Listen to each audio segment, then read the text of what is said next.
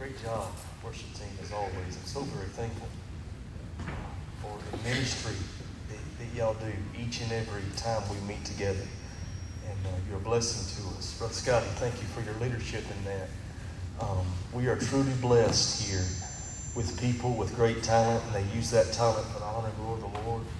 And uh, such a blessing to be a part of that. How powerful it is to be singing praises with God's people in God's place. Amen? His presence um, speaks to hearts and changes lives. And that's what I've experienced this morning. I know the Lord has already begun speaking through our, through our worship service. I'm so very thankful for that. Take your Bibles today and turn with me, please, over to 2 Samuel chapter number 11. 2 Samuel chapter 11.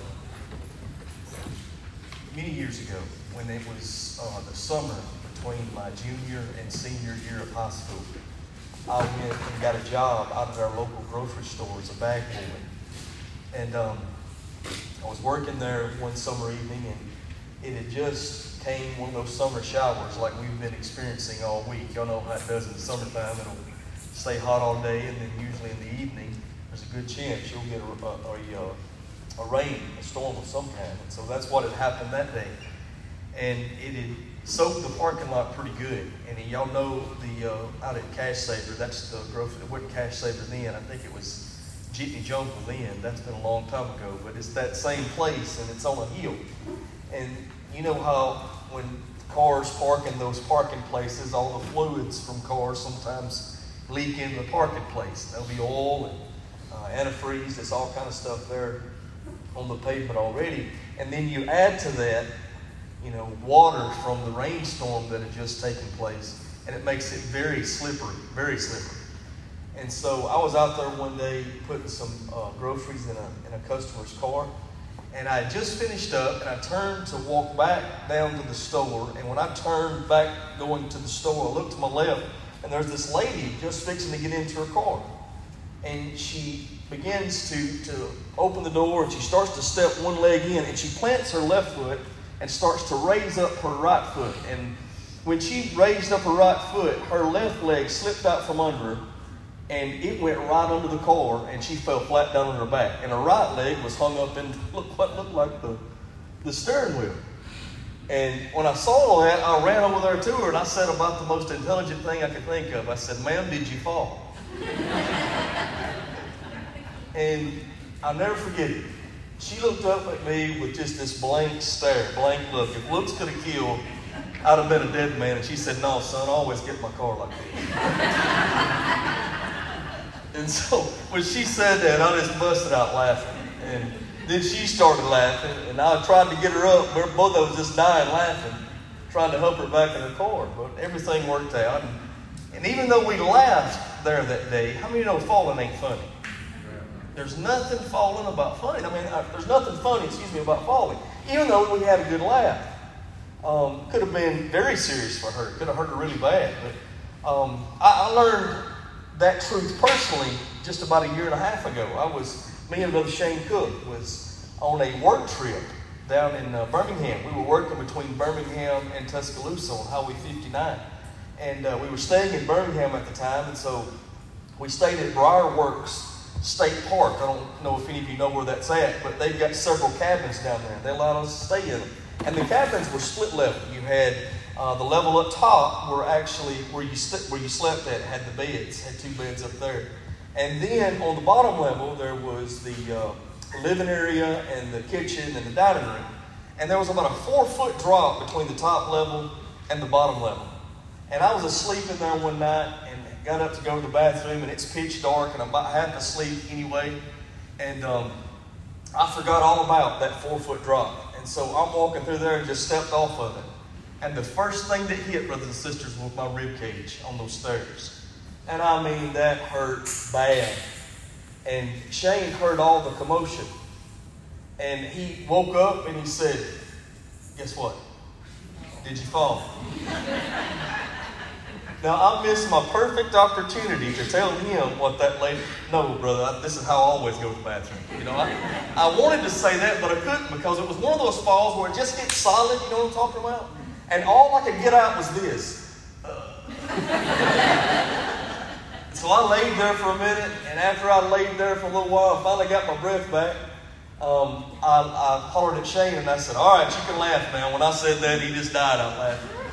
And I did too. Even though sometimes we laugh at falling, there's, in that case, I can promise you, there was nothing funny about falling. I mean, I, I dealt with that for several months later. Thought I might have broke a reel. Probably did. It, it felt like it anyway. So there's nothing funny about falling physically speaking, but how do you know there's nothing funny about falling spiritually speaking either? Matter of fact, it's more dangerous to fall spiritually speaking than it is to fall physically speaking. Now, when I'm talking about falling spiritually, I'm not talking about, I hear people talk about falling from grace all the time. How do you know it is impossible for you to fall from grace? Let me tell you how I know that. I know that because you did not earn grace. Grace is a gift given to you by God, not because of how good you are, but because of how much He loves you. Grace comes as a result of not of, of who you are, but who He is. So you cannot fall from grace. If you've truly been born again, I can promise you God keeps you by His grace. The same grace that saves you is the same grace that is sufficient enough to keep you day by day. However, however, it is possible to backslide as a believer, to fall spiritually, and to be unusable in the kingdom of God. And when we fall, when we backslide, let me tell you what happens. It hinders the purpose and the plan that God has for you. And not only is it very hurtful for your ministry, for the God work that God's doing in and through you, but it's, it's very hurtful for, for those around you, for those closest to you, for those you love the most. And we have a perfect picture of this this morning right here in the Word of God with a man named David. Everybody remembers King David. And what we're going to look at today is the story of David and Bathsheba. So I'm just going to read to you these first five verses, then we'll come back and look at some more in just a minute. And it came to pass after the year was expired, at the time when kings go forth to battle, that David sent Joab and his servants with him and all Israel. And they destroyed the children of Ammon and besieged Rabbah and David tarried still at Jerusalem. And it came to pass in an evening tide that David arose from off his bed and walked upon the roof of the king's house. And the roof he saw a woman washing herself. And the woman was very beautiful to look upon. And David sent, and inquired about the woman, and, and uh, one said, Is not this Bathsheba, the daughter of Eliam, the wife of Uriah the Hittite? And David sent messengers and took her. Everybody pay close attention to what the scripture is saying.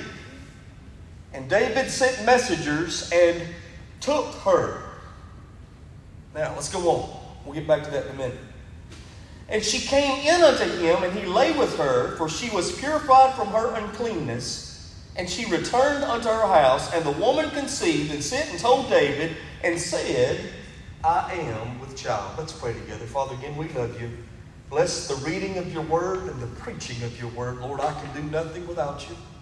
These people need not hear what I have to say, but what your word says, O oh Lord. Help us, Father, to see clearly and plainly just exactly what you want us to see. By your power, Holy Spirit, we pray in Jesus' name. Amen. There's three things that I want to share with you this morning. First of all, I want to talk to you about the danger of falling. Let me make this statement. How many of you know everybody in this building this morning Everybody listening to us online this morning has a danger of falling. You're in danger of falling. Each and every one of you. Now, some people may say, wait a minute, brother. I mean, I've been saved for a long time. I've been faithfully serving the Lord for a long time. I don't think that I'm really going to fall. You've got to be very, very careful with that attitude. See, what I'm telling you today is everybody from the pulpit to the pew, listen to me now, you're in danger of falling. Everybody from the altar to the door, you're in danger of falling. Everybody from the ceiling to the floor, we're all in danger of falling. Each and every one of us. Let me give you a great verse. It comes from 1 Corinthians chapter number 10 and verse number 12. Watch what this says. 1 Corinthians chapter 10 and the 12th verse. The Apostle Paul says, Wherefore let him that thinketh he stand take heed lest he fall? The Apostle Paul is saying, You think you're standing. You think you're going to stand. You've got a plan to keep standing for the Lord throughout your life. But you better take heed. You better be careful. You better be watchful because you can fall. All of us. All of us can. We're all in danger of it. Let me tell you how I know it. Because David failed. He backslid spiritually. And it was very hurtful for him and for others. Now, I want you to look at who fell here, though. The Bible calls David the man after God's own heart. I want you to think about that just a moment. What a compliment that truly is coming from God Himself. You know, if I give you a compliment or you give me a compliment, how much water does that really hold? Now, please don't misunderstand what I'm saying. I'm not, I'm not against getting compliments or giving compliments. Can you say amen? Nothing wrong with that. Matter of fact, it's good to encourage when you can encourage. It's good to be encouraged because how do you know the Lord knows there's more than enough to discourage us today? We need those who are going to lift us up and encourage us. So it's a good thing to give compliments when you can. Nothing at all wrong with that. But, but hear my heart. This means so much more coming from God. Let me tell you why. Because, folks, I may give you a compliment and you may give me a compliment, but the truth is, I don't really know who you are. I don't know your heart. I don't know what you do when you leave this place. I don't know why you do what you do. I don't know your motivation for what you're doing. I don't know any of that. I have a very limited knowledge of you, and the truth is, you have a very limited knowledge of me. Usually we see each other about what, three, four hours a week? I don't know you truly like God knows you. You don't know me like God knows me. See, the Bible says that God is all knowing, He's omniscient. He knows everything about everybody for all time. I want you to think about how big God is. It's amazing. God knows every deepest, darkest secret in your life, and God knows every deepest, darkest secret in my life. He knows the good points, He knows the bad points, and all points in between. God knows it all about us, just like He knew it all about David. Not only does God know everything about us, but God's with us at all times. I can't be with you at all times. I don't know what you do at home. I don't know what you do on Saturday night. All I know is what you do on Sunday morning. I don't know what you do on Tuesday night. All I know is what you do on Sunday morning, Wednesday night. So what I'm trying to say is, I cannot know you fully. You can't know me fully. I can't be with you at all times, and you can't be with me at all times. Nobody knows us like God knows us, for God is all knowing and always present this all knowing, always present God, let me tell you what he says about David. He said, There goes a man after my own heart. Wow. That amazes me. Think about that. God, knowing everything, looks and says, There he is. That's my man. What a compliment. I don't think we have to look far in the Word of God to find why God would say what he said. Just think about David. David was a brave man, can you say that? Very brave. You remember, he's the one who slew the lion, and he's the one who slew the bear. I don't know if any of you saw it this week, but there was a video came out that was supposedly the longest fight between two grizzly bears that was ever, ever recorded. It's about five minutes long of these 2,000 pound animals fighting against one another. When I saw that, I began studying this message, and I remember how the Bible said that David slew the bear. I thought, man, this dude is brave. I mean, you see this big, powerful, amazing animal, and it was David as a shepherd boy who slew that, who killed that bear, just, just like what I was watching uh, on the phone screen. Not only did it say he slew the bear, but he also slew a lion. He killed a lion. He was a lion killer. He was a bear killer. When the lion came after the sheep, he killed the lion. When the bear came after the sheep, he killed the bear. And then the Bible tells us that it was David who stood up against Goliath, the giant, and killed him also. David was a man's man. David was a brave man. Telling you. Not only was David a brave man, how you know David was a talented man? You know that David wrote the worship book for the Old Testament, the book of Psalms? Mostly what was written in the book of Psalms was written by King David. And King David was actually the, the Chris Tomlin of his day. He wrote the worship music for God's people. Talented. Played the harp, sang the songs. Not only was David, listen to me, very brave and very talented, he was also a great administrator. He was the greatest king that the nation of Israel ever had. They were more prosperous under the reign of King David than anybody else. So much so that God said, The kingdom will never leave your house, David. It's through your lineage that the kingdom will last forever. And we know that speaking of the Lord Jesus. That's how much God thought of David. He was a great king, he was a theologian, he was a poet. How do you know he was extremely humble? Having all of these great characteristics, being this great, well rounded man, he was still a very, very humble man. Let me tell you how I know that. The Bible teaches in the book of uh, 2 Samuel that after David was anointed king at his father's house, he remained, listen to me now, at his father's house tending sheep and did not and go and, and take his rightful place as king at that time. Let me tell you why he did that. He had every right to go at that moment and ascend the throne. He didn't do it because he was humble. He didn't do it because he recognized that God still had work to do in the life of Saul.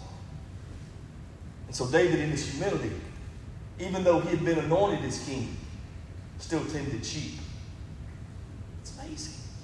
He was a very gracious man. There came a time after the David slew Goliath, that the, the, people of Israel actually wrote songs about David. And they, the Bible said that they, said they would sing that David has, has, has slain his 10,000 and Saul has slain his thousands. Well, guess what happened? King Saul then at that time got very jealous. And David at the time was actually playing the harp for King Saul there in, in, in uh, his court. And Saul picked up a spear and tried to uh, uh, uh, impaled David to the wall with it. David dug the spear and ran out the window and was on the run for a long time. And Saul, all that time, tried to kill him. And there came a time when Saul got so close to David, or at least David got so close to Saul, that David was hiding in a cave. And Saul goes into the cave to go to the bathroom, and when he goes into the cave, David actually takes his knife and cuts part of his robe off. It was in there that David could have killed Saul, a man that was trying to kill him, but he said, I'm not going to touch the Lord's anointed. As a matter of fact, he was so ashamed that he had even cut his robe off that he repented of that. David was a very gracious man. I can certainly see why David would be called the man after God's own heart. If you believe it this morning, say amen. He's one of my favorite men in Scripture. Now, let me ask you if David can fall, can we not fall as well? If David was in danger of falling, are we not in danger of falling? Let us, none of us, regardless of who we are, get too big for our riches and say, that can't happen to me. I'm too strong. I've served the Lord for too long. I know the Bible. I pray every day. Let me, let me tell you something. Listen to me very plainly. Let a man who standeth take heed lest he fall. There's a danger in falling for all of us. But now listen to me. This didn't just happen overnight. Not only do I want you to see the danger in falling, I want you to see the development of the fall. Look what happens. 1 Samuel chapter, excuse me, 2 Samuel chapter number 11. Let's look at verse number uh, 2 there. Let's just start with verse number 2. Look what it says. First, look at verse number one. We'll go back and, and get all this. And it came to pass, after the year was expired, at the time when kings go forth to battle, that David sent Joab and his servants with him and all Israel, and they destroyed the children of Ammon and besieged Rabbah. But David tarried still at Jerusalem. Everybody say, David tarried still. That means when it was time for the warrior king to go do what warrior kings do, David stayed at home. Really, what happened here is what I'm going to call the sin of idleness. If David became very casual about his faith, David got to the place where he said, You know what? I've served the Lord for a long time, and God has blessed me, and, and God's done well by me, and I think I've done well by the Lord, and now I'm just going to kind of put it on cruise control and just get by. Now I'm just going to stay here at home and let everybody else go do what I'm supposed to be doing. He began to be idle. And many times that happens to us in our lives. Many times we say, Man, I've served the Lord for this long, and I've seen God do this in my life, and I'm thankful God has blessed me in this area, and I've seen how God has used me greatly, and now I'm just going to sit back, take it easy, and I'm going to let somebody else handle all that. That's what David was doing. He sent Joab, but he stayed home. The Bible warns us that we should never eat the bread of idleness. My mama warned me all the time that I was growing up that an idle mind is the what? Devil's playground. Absolutely. She's right. That's what happened with David. He began his, his, walk, his walk with the Lord, his faith became very, very casual to him. He said, You know what? I'm just going to set, set this one out. I'm going to stay here and let everybody else go out and do the work. Let me tell you what I believe. We've probably got some people sitting in this church this morning, or people listening online this morning, and they say, Well, I used to be a Sunday school teacher who taught the Word of God, or I used to be a soul winner, or I used to be a prayer warrior, or I used to be a pastor. Let me tell you something. Listen to me now. Regardless of what you have done, regardless of the victories in the past, None of us, as the children of God, are to retire in our service from the Lord, for the Lord. Amen? As long as you still have a breath in your lungs, as long as you are still walking upright, I can promise you God has purpose for you. And you're missing out on God's best in your life because you choose to sit idly by and not serve the Lord like He's called you to serve Him. And it's dangerous to do that. We'll see it in just a moment. David, first of all, committed the sin of idleness. He became very casual about his faith. Folks, don't do it. The Bible says that we are not to get weary in well doing. Now, I want to tell you something. Sometimes I feel as though I don't know if I'm washing or hanging out. When you've got when you've got a full-time job and you've got a family and, and then you pastor a church, it seems like things never end. And I can promise you there are times when I get tired in the work of the Lord. I do. But I can honestly say this I don't get tired of the work of the Lord. We will get tired in it, but we must not get tired of it. Because, folks, we realize that what God does in us and through us, listen, can and will impact this world for all eternity. We can truly make a difference by and through the power of God that works on us, in us, and through us. But we can't do it in a backslidden state. We can't do it sitting idly, just like David was. We've got to be about the business of the Lord. Let me give you a great verse for that. It comes from the book of Proverbs, chapter number 24, and verse number 33. Brother, if you will put that up. Proverbs 24, verse 33. Watch what it says.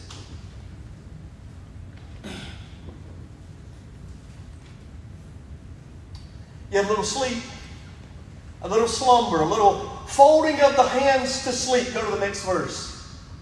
So shall thy poverty come as one that travaileth, and thy want as an armed man. So what he's saying is, you can't just sit idly by. You can't fold your hands and sleep and expect to get anything done.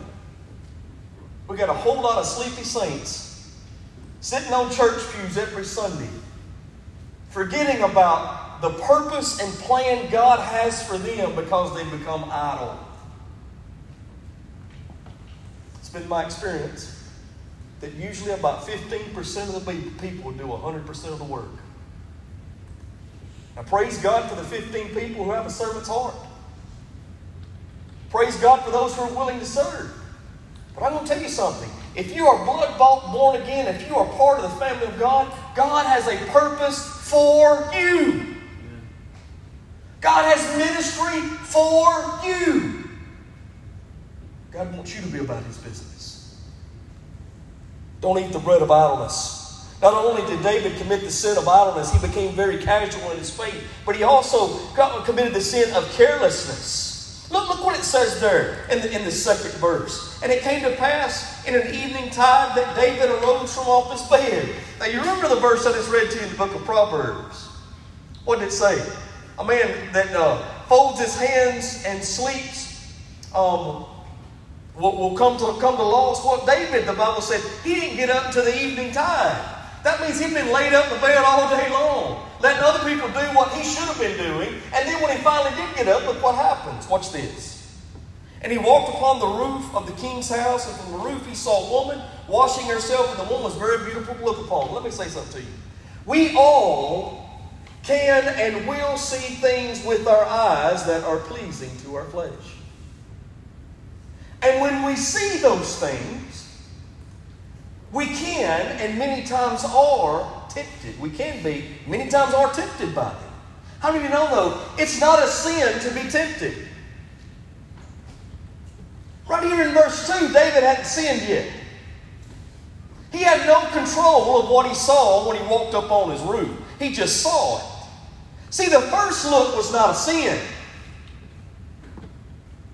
But in that second look, that's what got him in trouble when he allowed this temptation to overcome him. I love Dr. David Jeremiah.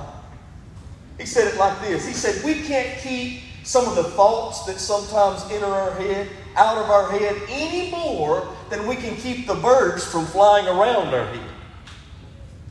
He said, But I tell you what we can do. We can keep those birds from making a nest in our hair. And he's right. See what David saw that was not a sin when he saw it. He couldn't help that. He just walked up on his roof, saw what he saw. The second look became the sin. And he became very careless about what he was supposed to be doing. He was careless with his ministry, he was careless with his life, he was careless with his walk with the Lord. A lot of people say, well, Brother Israel, it don't matter what I look at. And some of us will look at things on that cell phone that we wouldn't look at them if Jesus was sitting right next to us, would, he, would we? And we may look at things on the television screen, but would you look at it if Jesus was sitting right next to you? But now you got to remember, the Bible says He is omnipresent. He is sitting right next to you. He's right here with you now. But He's going to be with you at home this evening, too. Amen? He's going to be with you at work tomorrow, school tomorrow. He's going to be with you wherever you are. So let's not get careless on what we allow into the eye gate or the ear gate. Because it will affect you. The book of Proverbs says this says, Can a man take fire into his bosom and not be burned? Proverbs 6.27. Proverbs 4.23. Keep your heart with all diligence, for from it comes the issues of life. What you see, what you hear, will affect you greatly. If that were not true, then these companies would not spend millions upon millions of dollars for a 30 second spot on a Super Bowl ad. Why do they do that? Because they know what goes in through that eye gate affects you. They know what goes in through that ear gate will affect you. And so don't be careless on what you let your eyes look at and your ears hear. Can you say amen? David got careless. He got casual. But let me tell you something else he did. Look at this further development of his fall. Then he got very compulsive. Now, what do I mean by that? A compulsive man makes a decision right then without thinking about it. Now, I bet that if you would have asked David two days prior to this meeting of Bathsheba if he was going to do what he would later do, he would have said there'd been no way. He'd have said, No, I'm not doing that. I'm not going to do that. I can't do that. God wouldn't be pleased with that. But in that moment, out of compulsiveness, he made a decision that cost him for the rest of his life. sometimes we do the same thing, don't we? I remember one time, man, I was probably 19, 20 years old, and there was a good friend of mine who had a 71 International Scout. Anybody know what an International Scout is? Some of you probably seen. And I saw that thing had big 36 inch tires on it. And I could just see myself playing in the mud in that big old scout. And through compulsiveness, when I saw it and he made a price to me, I went right into the bank and got the money and come back and paid him for it. Let me tell you something. You ever heard of buyer's remorse? About four hours later, me and my little brother were sitting in a mud hole, and I had tore the gear shift off in my hand. Out in the middle of nowhere, with no way of getting home. And when I got it home, have you ever tried to find a transmission for a 71 International Scout? What I'm saying is, sometimes when we make these decisions without, without thinking, without planning, without, listen, wondering what God thinks about it, without praying about what God thinks, well, folks, we'll make decisions that will certainly hinder us and hurt others. That's what happened with David. He got casual, he got careless, he made a compulsive decision.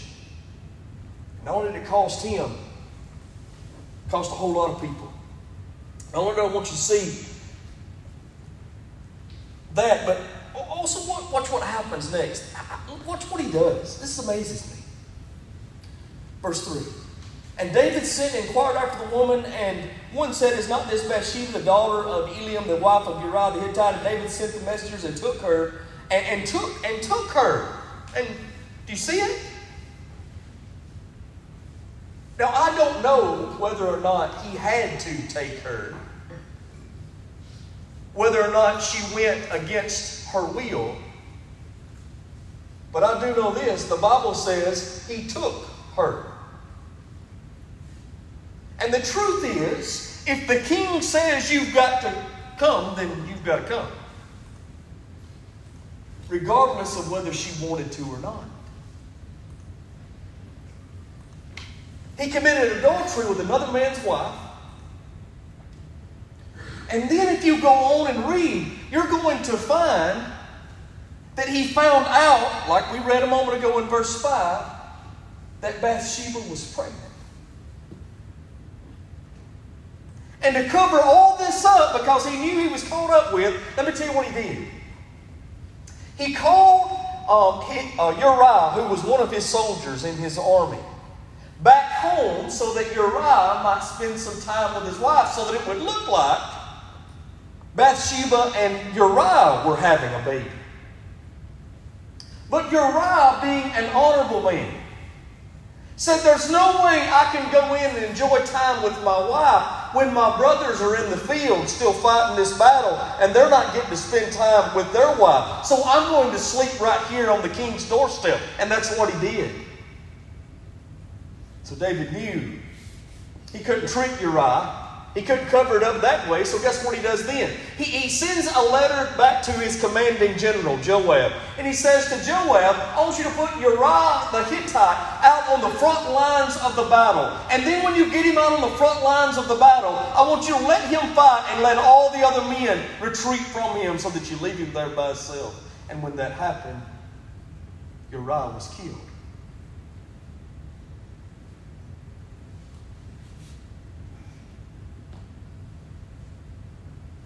Is this the same David? Whom God calls the man after his own heart? Is this the same David who wrote in the book of Psalms? Let me give it to you. Psalm, verse number, excuse me, Psalm 102. If you will, brother, put go there with me.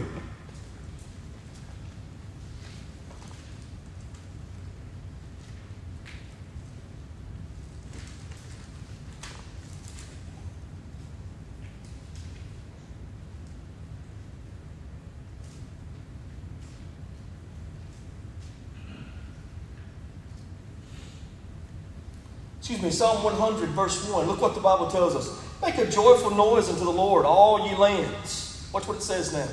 Serve the Lord with gladness. Come before his presence with singing. Know you that the Lord, he is God. It is he that made us, and not we ourselves. We are his people, and the sheep of his pasture. Enter into his gates with thanksgiving, into his courts with praise. Be thankful unto him, and bless his name. For the Lord is good, his mercy is everlasting, and his truth endures to all generations. This is a psalm that David himself wrote.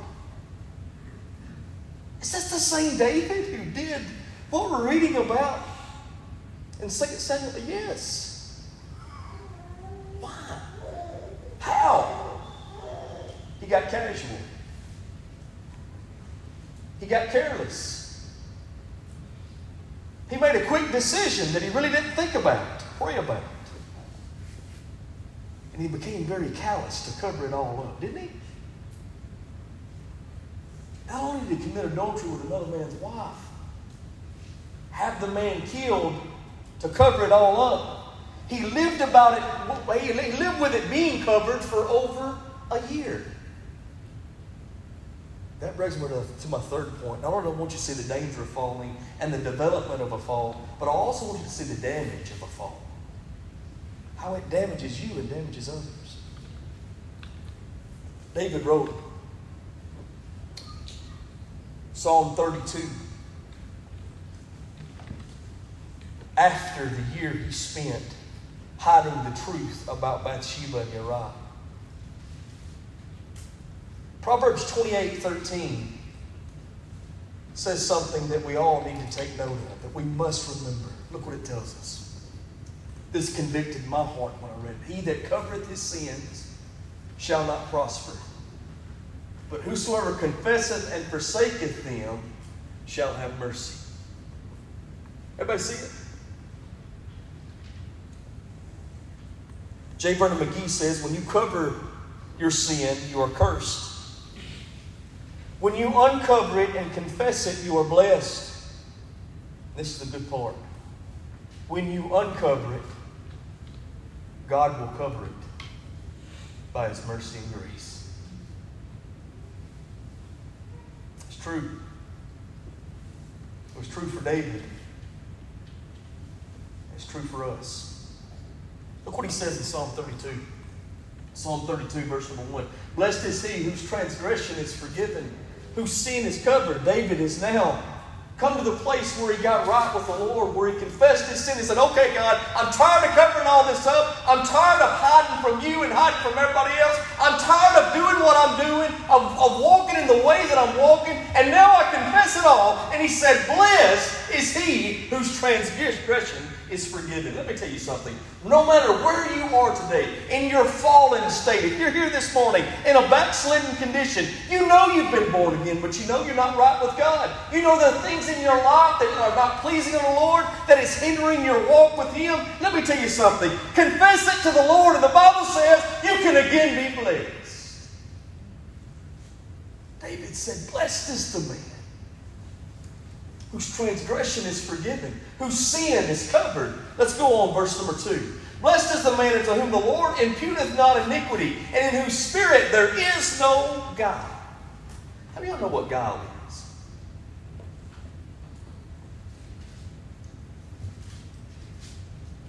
David had spent the last year covering up his sin, hiding from people, and trying to hide from God. Living a life of hypocrisy. That's God.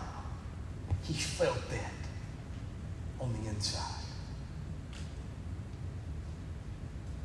Saying one thing, doing another. Speaking all this great truth that he wrote in the Psalms, but covering up sin that he knew displeased God.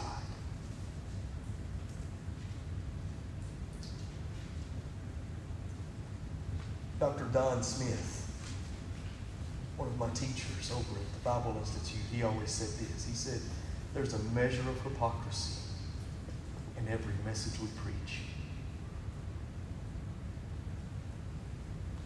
When he said that, kind of aggravated me, irritated me a little bit. And then after I thought about it,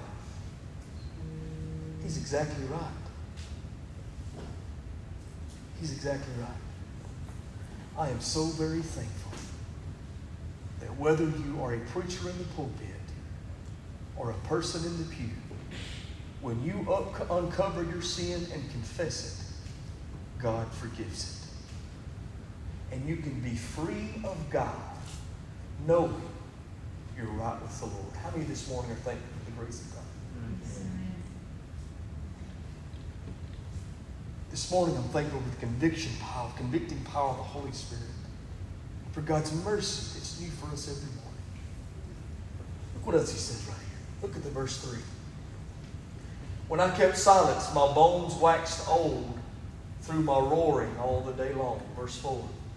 For day and night thy hand was heavy upon me. My moisture is turned into the drought of summer. Now, now what, is, what is David saying?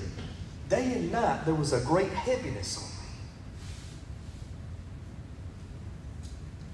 I can promise you, anytime you cover your sin as a child of God, explain your sin, justify your sin, live in your sin as a child of God, there's going to be a great heaviness upon you. David said, You've changed my moisture into the drought of summer. You know what he's talking about? He's talking about the shedding of the tears that was happening because of a heaviness. Some of you right now may be experiencing that very thing. I've been there. If we're honest, we've probably all been there. Don't cover your sin, uncover it so God can cover it. Those who cover their sin will be cursed. Those who uncover it, confess it to the Lord. Just like David says, it'll be blessed. Now, let me tell you what happened throughout David's family. For the rest of David's life, this affected his family greatly. All because he got casual, careless, compulsive, and callous. David failed and it cost him and his family a great deal. Cost him and the nation of Israel a great deal. Let me encourage you this morning. Don't keep covering your sin. Confess it. Don't justify it. Confession is about us saying to God, God, you're wrong or you're right, I've been wrong. And Lord, I confess my wrong to you. I need help right here. I'm struggling right here. And I can promise you, God is willing and able to do exceedingly abundantly above all you can ask or think. He can help you through. He'll forgive you. He'll bring peace where there was guile. Amen? Everybody stand together this morning.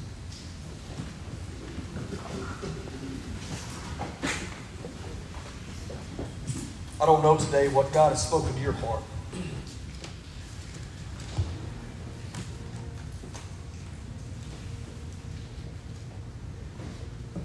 But I do want to encourage you to do this be submissive to His will. Listen, if you're here today and you've not yet been born again, today's a day of salvation. I would love to share with you in the Word of God what that means. Won't you come? This invitation is for you. I'm inviting you to come trust in Jesus as your Savior. Some of you are thinking, well, brother, I just don't really know if I've been saved or not. Let me tell you something. Today you can leave here knowing that you know that you trusted in Christ by faith. Quit playing games with the Lord, man. Just get real with Him. Today, you can know beyond the shadow of any doubt that you trusted in Jesus. Won't you come? Won't you come? Let me tell you what I've done. As a child of God, I want to be a great husband. Listen to me. I know I'll never be a perfect husband.